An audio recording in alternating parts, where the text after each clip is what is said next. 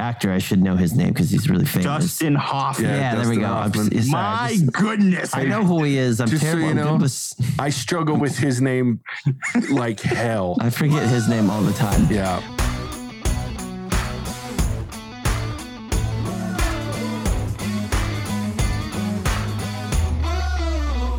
Welcome to the What's Up Verdict podcast, where we fashion ourselves cinematic judge and jury. My name is JJ Crowder. I'm here with my co-hosts Matt Sinheiner Better red than dead.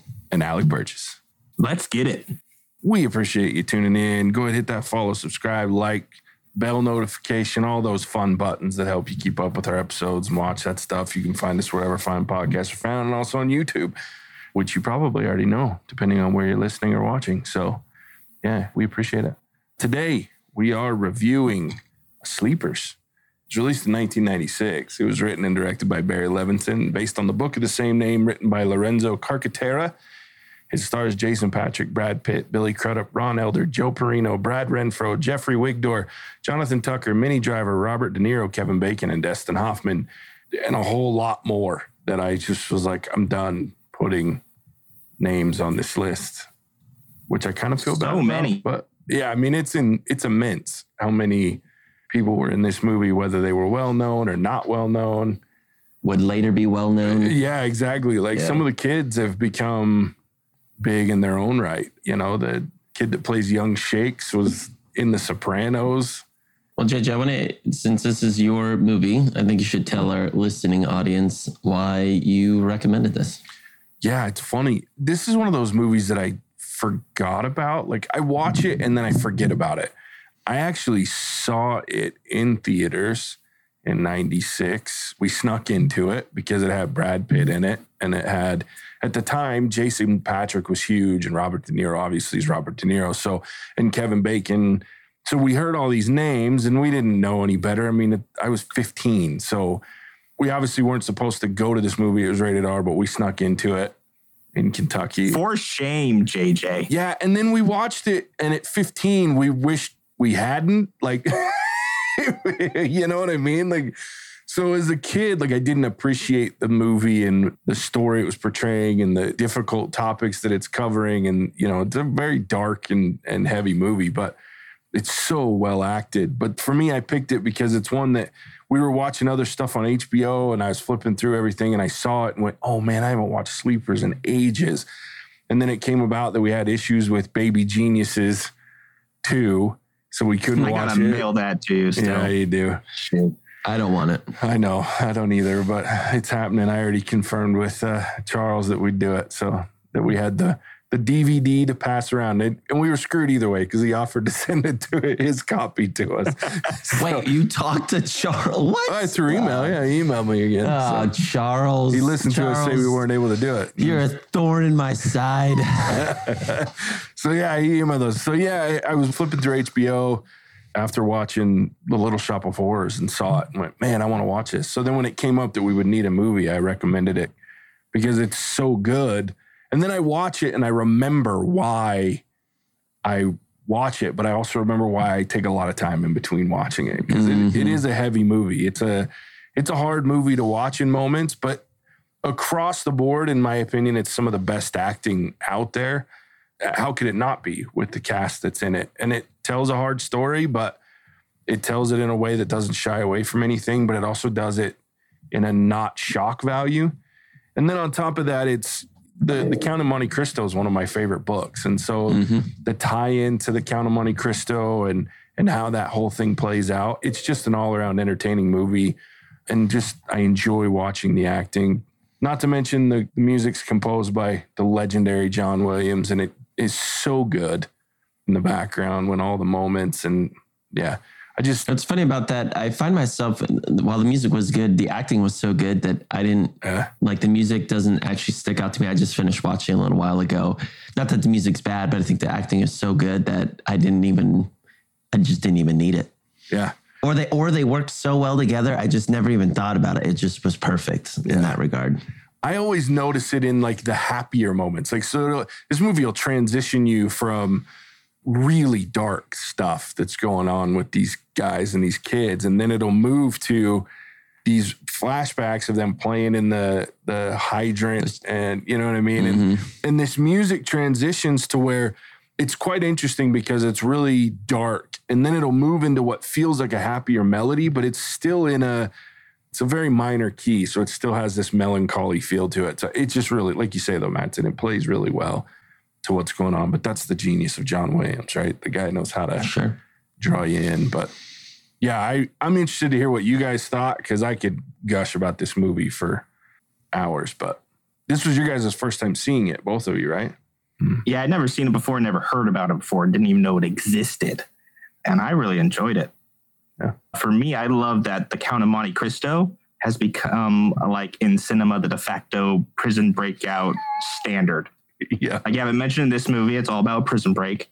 You have it in the Shawshank Redemption, where there it gets little mention. It's almost like it pops up everywhere as the the gold standard for how to break out of prison, which is so cool because it's such a good book. Yeah. And then I actually, after I watched this, because it put up that title card about how this is, you know, based on Lorenzo's kind of telling in his book and how there's some dispute over whether it actually happened or not. So I was reading about it and I came across a movie review from a guy that I really hated Mm. what he said. And uh, JJ, you might have come across the same review. Mhm. We could talk. We could talk about it later near the end. I'll give my little rant. But I was like, oh, this makes me like this movie even more Mm. after seeing what this bozo wrote about it. But yeah, surprisingly, I really enjoyed it. I thought it was great.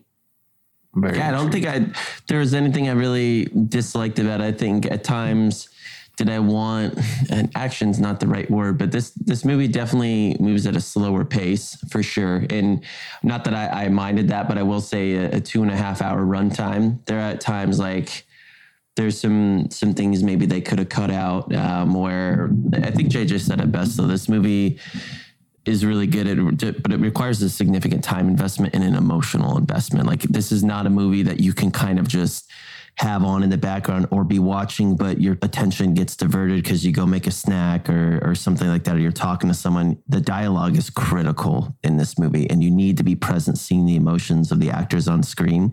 And that's not a, a knock on the movie but i do think the one area i did suffer a little bit was just the pace of the movie was a little slow for me at times Yeah, I think that's my when I watch it, it's interesting for me because and I've talked about this on the podcast a few times. I'm not a huge fan of movies that their backbone of the movie is a narrator, right? So where we're we're getting tons and tons of exposition to tell this story. And so it's really interesting how much I enjoy this movie because 90, eh, probably not that much, but 75% of it is a lot of exposition.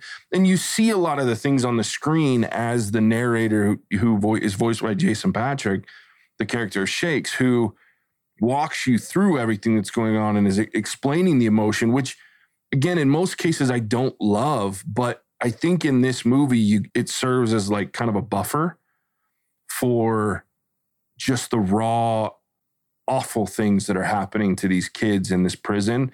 And then as adults going through this process of the explaining this really complex setup of revenge against these guards and and what happened there in the whole prison itself. So it's really interesting to me how much I like it but you're right Matt and it does slow down to a crawl at times. And I think there were times especially and I don't want to downplay the emotional moments, those moments that are really hard to watch. But I think they spent a little more time than needed in some areas with the repeat sense of abuse, or I don't need to see every single time. And I guess you don't, but there's like three or four. I think there's four moments where people are getting pulled out, the kids are walk, getting walked down that hall. And I think you could have bookended it with the first time he walks them down the hall and you realize what's going to happen then there's a middle one where it's just one or two of them in their cells, and I think that's enough. And then you could bookend it with that final moment when he shakes is about to get out, so they all have to take that final walk. And I think you could have shortened the football scene. I think Yeah, the football that was the one where I like I got it, but I was just like, okay, feels off brand. yeah, it was it was long. I appreciated the need for understanding that Yeah, the tying at the end, like Yeah, I that get the that, kid gets but killed because of it. But They went ham in that football game.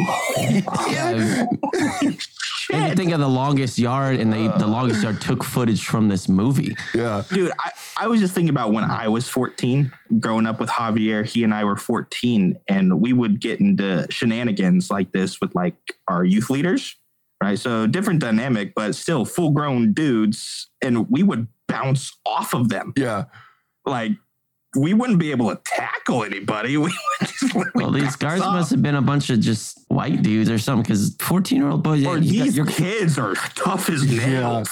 well, some are And super can tough, and you're gonna have some big ones, but still, I'm sorry. I'm like the guards should have won. Like you got Yeah. problems. Well, I mean, I laughed because like it showed like the one guard. Like I expect to see these kids, one of these kids, drop kicking a guard, but they show one of the guards drop Yeah. kicking the kid. I'm like, On his holy balls. Oh. shit! And they had the spikes and everything. Yeah, The only thing that made me laugh was the the youngest friend, his the one that turns into the lawyer. I forget his name. He's like running the football and scores a touchdown on it. And I guess they had so many blockers. So I'm like that little kid, like he would have just been destroyed. no, that little kid is John. That's John. So he's That's the one the with the redhead at the goatee and the the Oh, weird okay. wicked Yeah, yeah, beard. That I was I got that that's but he would have died in that football game because he was so teeny back then. Yeah. Like he would have just been destroyed. It was funny because he looks like he's 10. Like, why would you pick him to be on the team? I'll, I will say that it looks like a 10 tough year old. He had quite the jaw, that actor. Yeah. Back then, I was like, whoa, dang. Like, he, he couldn't have found a better person to come from Hell's Kitchen. yeah, What was surprising to me, though, I didn't know at the end that this was, I had suspicions that this could have been based off a true story, but I didn't really know until they talked about it. I wasn't surprised at the end when, um, obviously, I think it was, was this in New York, New York Yeah, New State? York. Yeah, or they completely denied everything. I mean, what are they supposed to be like? Oh yeah, this is totally true. Like, but I mean, sad that this stuff probably still goes on today to a lot of extent. Like, you just people in power, man. I mean, think, think this movie beats it home that people can do a lot of things with power. yeah, Oh, it is happening today because just a year, a year and a half ago, Mhm. they found all those mass graves of kids, indigenous kids who were sent to boarding schools yeah. that were killed or I did not know that. died and then buried in. Yeah, they found them in Canada, somewhere, Mm-hmm. a few of them where there was like 150, 200 bodies in a single grave underneath a church or boarding school. Yeah. Yeah, it's, it's still happening. Yeah. It's ridiculous. That's why I don't trust the government. I, don't trust. I don't trust most institutions. How about that? There you go. I will say, I thoroughly enjoyed De Niro's performance as Father Bobby. Great. This to me is how a church leader should be. Mm-hmm. And the problem is, for every Father Bobby, there's a thousand Nokes Yep. in every single institution, like JJ said. And it sucks because you have the Father Bobbies who are ride or die for these kids, you know. And I think that honestly, the best kind of leaders are the people who fucked up as kids because they've been there, they've done it, they know. They're coming at you, they'll come at you in real time, like, hey, don't do it. I know you're gonna do it, but don't do it. And when you do do it, I'll be there to help you out. But I thought he was the best part of this movie. The Oh, did you re- character and the Would you really do what he did though? That I mean, that's a huge moral dilemma right there. Are you gonna actually be truthful to the letter of the law, and are you gonna follow the spirit of the law? Like, I think that was just an interesting position right there. oh, I'm doing what he did 100%. Yeah, I'm perjuring myself. No questions. Yeah. Yeah. No With how doubt. corrupt the legal system is, absolutely. Yeah, because for me it goes to I'll take my chances with God in the afterlife. But you, th- Yeah. you think he had That's what gets me sent down to hell you knew from he all knew my other sins. that the the two guys, their names again escape me, that were on trial that already had murders out for them. He he had to have known that yes, they're murders, and two, they're probably going to either end up dead or kill more people. But he still decided to give them that win, and I guess maybe in his mind he did that because of all the injustices that happened before them that they just needed something positive in, the, in their lives because since that correctional facility since that point on their lives it effectively ruined them Well, it's also agency, right? He's giving them their agency because they had just the worst possible atrocities happen to them that put them in this position. So he's almost wiping their slate clean for them, right? after this, he's kind of saying, You do what you do. I'm here for you, type of a thing, but you're both adults. But he's taking care and kind of wiping the slate clean from when they were kids, saying, Hey, I'm here for you. I'm always going to be Father Bobby. I'm walking away, type of a thing, but you know where my congregation is. I'm swing on by. So that's how I took it. I'm also- giving them back their choice.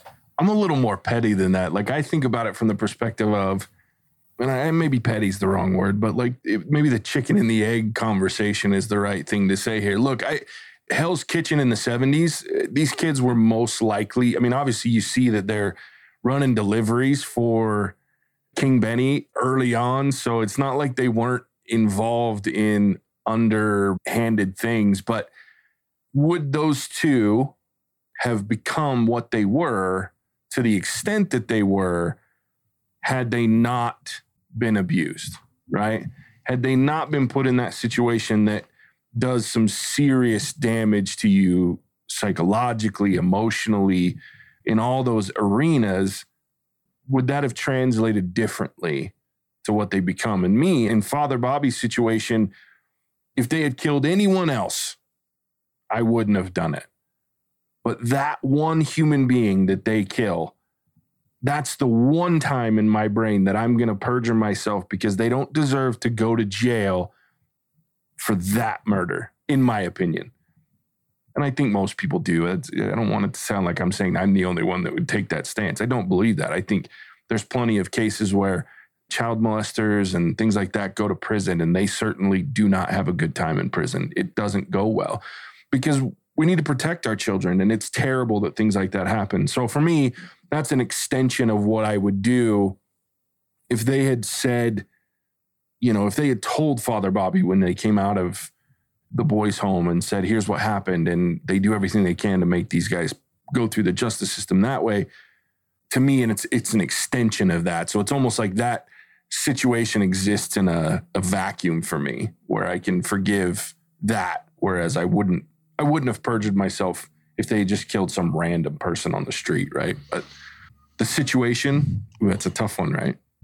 Yeah, I think I think what you laid out, it's that makes a ton of sense to me. I wish I could pull my dad in here. My dad, uh, for listeners, is a professor of economics, but he specializes in game theory. So it's all about decisions humans would make. And man, that one would be an interesting dilemma because I could see a lot of people. I think a lot of people want to say, just like we are, that we'd swing as the as the priest in this movie and do that. But man, uh, what they they showed a little bit of is the the priest going through the internal dialogue of thinking and thinking. I think I'd lose a lot of sleep. Just to be completely frank, I think it would be very because if, if that's a man of faith and a man of principles, and he's tried to leave a lot of that life behind, I think I would personally think about a lot of well, I want to do right by these individuals. There's a lot of injustice, but what's going to happen after this? Am I just going to let two killers walk free and kill more people? And I don't know if I feel exactly great about that, but at the same time, you kind of want to back up your boys in a sense. I don't know. It, it's it's tough. I know I would personally would lose a ton of sleep over it, and I, I want to say I would do that because I have done things to a lesser extent that would fit that pro- to a much lesser extent. Let's be completely frank. I'm happy to lie and put on a good face for the people that I like and, and help them out, but. I've never been pressed to something that grand before. Because if it did backfire, like if that other lawyer screwed up, then I'm getting screwed too because I'm purging myself. So, but I, I love that conundrum. I love movies that make me think like that. Yeah. And that's a lot of what this movie is about is what extent are, are you going to go as the friend, as the lawyer, and the individual in the newspaper to help your other friends who you know are really bad people, but you also know that they're bad because of what JJ talked about, most likely because that freaking correctional facility ruined them. Yeah. Well, and I, I think that's one of the other pieces of this movie that I love is Brad Pitt's character, Michael. Like the fact that he became a lawyer and then went into the prosecution side of being a lawyer and to simply make sure to find out a way for this to happen. Mm-hmm. you know what I mean? Like th- that level of, again, that Count of Monte Cristo level of, Revenge. yeah, of plot. And because that's one of the, the things that I love about the Count of Monte Cristo when I read it is that this is the epitome of the long game, right? Like you are so hell bent on your revenge, you dedicate your life and however long it will take to get there. And I love that he he stopped being a lawyer, period. Like, you know what I mean? Like he just was like, that was the only reason I did what I was doing. It's done. I don't care. And now I can go live my life. So to me, like that comparison of you have Tommy and John who have turned into killers and criminals, and that's how they've dealt with the trauma. And then on the flip side, is Michael that much different? That's the question, right? He might live a life that on the surface seems like it's very law abiding and it's good. But at the same time, how much of himself has he sacrificed in a different way? And to me, there's not much difference on, on the surface, there is, right? But down deep, there's not much difference between a Tommy and a John and a Michael and how they've dealt with that, especially when you consider the piece with Minnie Driver's character and the fact that he's so traumatized that he can't even be intimate with this woman that he obviously loves. And I I rewound it. I made Casey watch it. She was coloring while we were watching it, and she'd never seen it, which was shocking to me because she usually knows all those movies, especially those dark ones. But she was coloring in the scene on the train when she's sitting in front of him and and she's talking about I wish you told me and maybe things could have been different and he's just kind of almost touching her hair and like to me that's like perfect Brad Pitt like only Brad Pitt like he has some facial expressions that just destroy your soul because you can feel mm-hmm. everything that he's feeling just by the expression of his face. I think that's one of the things that makes Brad Pitt so good at what he does. But when he's doing that, like to me, that scene is so emotional because it's him reaching out for the thing that he could have had and wanted so badly, but he couldn't let go of his torture and his damage and his plot for revenge, his need to get even in order to reconcile those two sides of his life. Yeah, it's so powerful and just hopeless and understandable at the same time. I really like that it was kind of Michael was the leader of the gang yeah. right? It's Lorenzo's story. He's the one narrating it, but Michael's the one who comes up with the scheme to rip off the hot dog guy. Michael's the one who comes up with the football plan to get back at the guards. And then it's Michael who wraps it all up, and it's his plan to, you know, get revenge. So I thought that was really cool. They continued that throughout the entire movie where, yeah, Lorenzo's the one who's telling the story, but it's Michael's show. Yeah. Like he's running with it. Well, and it's the parts they play are the same as kids as well as the adult. Like you said, he's the plotter, the thinker, the planner. And you've got John and, and Tommy who are like the doers. They're the go out and get it done. And then you've got in this one, it, it's Shakes who's the distraction kind of, or like that outsider that's connecting everything together. Like it's quite interesting to see that dynamic. You're right. As an adult, they're still doing the same thing they did that got them in trouble. Still running the same cons. Yeah. And what a terrible way to get yourself put into prison, into the juvenile system, because you stole a fucking hot dog. And the worst hmm. part is, I can see the mentality of those kids, right? Like it's it's all funny and hilarious. You're like, I'm gonna steal a hot dog because I'm hungry it's easy to do with this plot. Let's take it the next step further because it'll be funny. And then it goes tits up on you on accident. Never intending to go that far. But man, it's I could see myself doing something stupid like that. I was watching that entire scene and I was thinking, dude, these kids are brilliant. I was like, I would have ditched the hot dog cart and kept running. They're like, no, here's what we're gonna do. We're gonna hang it over the steps a little bit and then let it go as soon as he grabs it because then we can get away. Yeah. I was like, dude, that's smart. That's some next level thinking right there. No, It wasn't smart. No, no, it wasn't. But I guess I didn't grow up. I guess since this is like based, it's a true story that the hot dog cart did kill a man. But man, it was hard. I was just trying to think. I was like, could that really happen? Like, I guess it did happen, but didn't kill him. He was in. Oh, that's right. Didn't kill him. He was that's in right. the hospital. It really messed yeah, him up. Yeah. But yeah, didn't kill him. All right, that makes me. I forgot that they showed him in the hospital bed. Man, that's a pretty stiff punishment, though. For those are heavy. Those things are super yeah. heavy. Because if you think uh-huh. about, it, they've got a giant. They've got like a double. Well, it's been back then, especially like the propane tanks.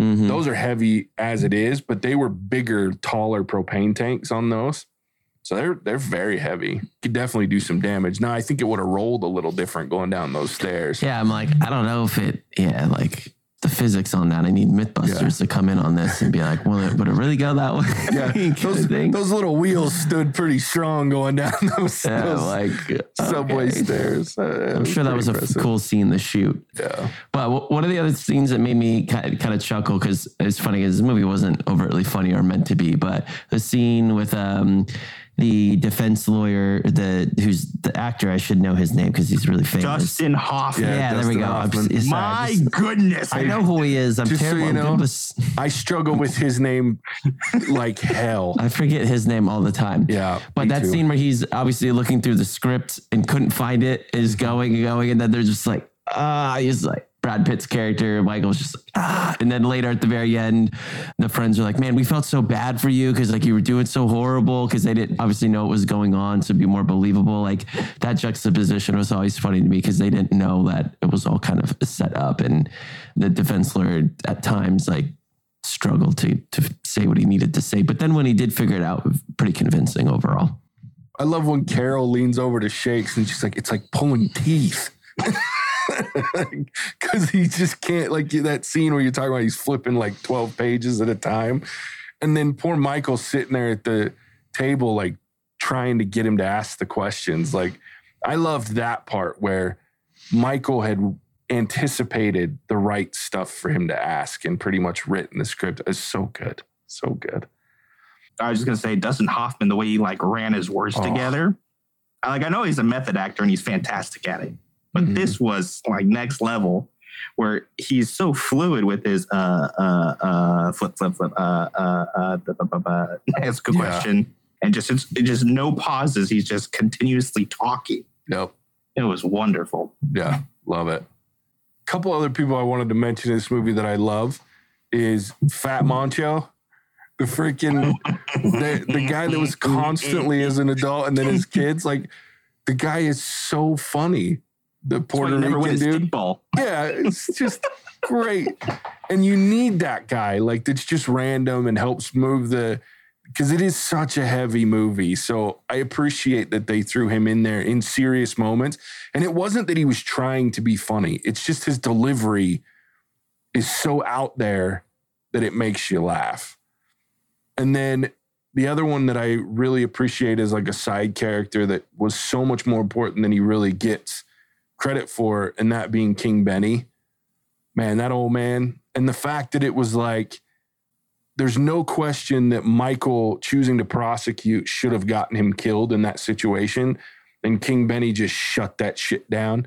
And I love when he tells Shakes, dude, you're in my end of the pool now. You keep your hands clean. You let me handle this side of what's going on. And You oh, find a witness. yeah, you go get your witness and I'll take care of the ugly stuff. I just enjoyed how that was something else that I loved and was really the community, as awful as mm-hmm. it is, for all the different reasons, comes together to stand beside these guys that really, I don't know, it's such a moral dilemma to know whether or not they should be stood by. You know what I mean? But at the core of what mm-hmm. happened to them, I don't know how you don't at the same time. So it's just so mm-hmm. interesting, every dynamic in this. But Oh, I love that dynamic. I love the organized crime versus the system dynamic. yeah, The thing that bugs me, and this kind of bugged me in Ms. Marvel too for different reasons, but it's the support structure that these kids had. yeah, Like, you have the best support structure. You have a community behind you where if you told Father Bobby on one of his great number of visits up there, like, hey, shit sucks in here, he prob he's gonna believe you because he spent time in a facility exactly like this, or Yeah. it was the same facility. I don't remember which one it was, but he spent time in a facility that's at least like this. You tell him, hey, shit's bad in here. He is going to move heaven and earth to get you out of there, even if that means going to King Benny and working up a scam yeah, to bring the whole freaking facility down. So, like, and again, I'm outside looking in. Sure. I don't know what these feelings are like for people who have to go through these traumas, but I mean, when you have an entire community behind you and you know that your community is behind you because that's what's been beaten into you. I mean, we get that scene where uh, Shake's watching away with his dad, and there's that drug dealer that just got strung up on the lamppost. Yeah. Like you do not mess with Hell's Kitchen unless you are from Hell's Kitchen. And even then there's a certain group you can mess with and you know, you it's a community united together like dude, Yeah. you can't ask for a better support structure and say, "Hey, shit's bad up there. Do something, King Benny." Yeah. I love that. No, that one of the first things that the narration talks about is there's a lot of crime in Hell's Kitchen, but the one rule is you don't commit crime from people from Hell's Kitchen. Like you just don't. And so, and that makes a lot of sense to me. But yeah, I mean, and I guess there, there's the public service announcement, right? Like if if you're going through something like this, man, tell somebody. There's you got to have somebody that you can tell, and there's a lot of places that you can call, things like that. So Yeah, suppressing domestic abuse and uh, things that are on par, even lesser extent. Find find people to talk to. Yeah. Seriously, email us. We'll, we'll give you some resources. We can find them for you. Like, seriously, it's not not okay. Shoot, my, So, my my wife can help give you some advice. That's what she does all the time. That's why she didn't watch this movie Yeah. with me because she she deals with this stuff. that's yeah. I, I texted Matt and I was like, ah, you might not want to watch this with Taylor. I didn't think about it because she deals with things like this on a daily basis. So it impacts her in a different way than it impacts some of us. So, Well, yeah, she wants to. It's like it'd be like me watching some movie about helping people get hired. I'd be like, no, I don't want to. just like, Yeah. oh, I'm done with this shit. Or Yeah. JJ watching a movie about how to make a training video. He'd be like, nah, I'm good. Like, Yeah. pass. hard pass. um, All right, can I go on my rant now, JJ? hang on let me let me just mention kevin bacon because kevin bacon Oh. is like he's a phenomenon to me because as a person if you watch interviews with him things like that like he is such a likable dude but when he plays a villain and like oh he just because you just hate this son of a bitch during this movie even before you know what's happening when he breaks up the fight and he makes him eat the food off the floor oh what a fucking prick like he just he plays such a great villain. So kudos to, to Kevin Bacon. Rant away, Alec. Rant away. Okay, feel free to edit any of this out. But so I researched this movie a little bit after watching it, and I discovered a review by a Roger Ebert. Oh, Roger boy. Ebert. Of course. Yeah. So uh, you can re- read the review for yourself if you would like to, but this is a passage that made me mad. Uh, so it reads If you doubt that the movie depends on homophobia to justify its morality, ask yourself if the boys had been beaten but not sexually molested, would the movie play the same way? Would the priest arrive at the same decision? Would the verdict seem as justified? It's necessary to discuss the underlying morality of sleepers because the movie so smugly tries to exploit it, meaning homophobia, without acknowledging it. And I about went through the roof Wow. because the problem is not homophobia, it's pedophilia. Yeah. Like that is a disservice to the LGBTQ plus community, lumping them in with a group of pedophiles and trying to get some kind of faux justice or clout. And I was pissed because how can you miss the mark by so fucking much? He even has a ooh, okay. He has Yeah. a quote that says the movie's real subject is a homophobic revenge fantasy, ju- which it justifies with the Cosa Nostra version of honor. Gross. What a prick. Yeah, that's Right. not what this movie's So- about. I discovered that and I about lost it. And that made me like this movie even more Yeah. because that is just fucking ridiculous. I never liked him anyway, as far as his reviews go, but that's gross. I Like, never seen any of his reviews, but and I, I think that's a it's a valid point to bring up in that things like this, especially back then in the '90s, were often confused and misinterpreted as because of the the unfortunate judgment towards the homosexual community and and that lifestyle where people automatically puts it towards this just not good place and so to compare the two is a choice the worst, And- just the terrible. yeah that's they're very different things by not even they're not even on the same planet so No, anyway that is gross all right should we rate this thing let's, Let's do it. okay i'll go first since it was mine yeah, I love this movie. Again, it's one that I forget about because I I can't watch it all the time. It's a hard movie to watch, but when I do watch it over and over, I say, "Man, why don't I watch this movie more?" And then um, the longer I watch it, I go, "That's right, I remember." It's it's tough to watch, but I think it's a it's a movie that needs to be watched. I think it's something that it asks the right questions and it asks the hard questions and it makes you face it in a way that isn't you know, here's a hard topic. Let's interlace it with just ridiculous amounts of comedy or things to relieve the tension. The tension is not relieved.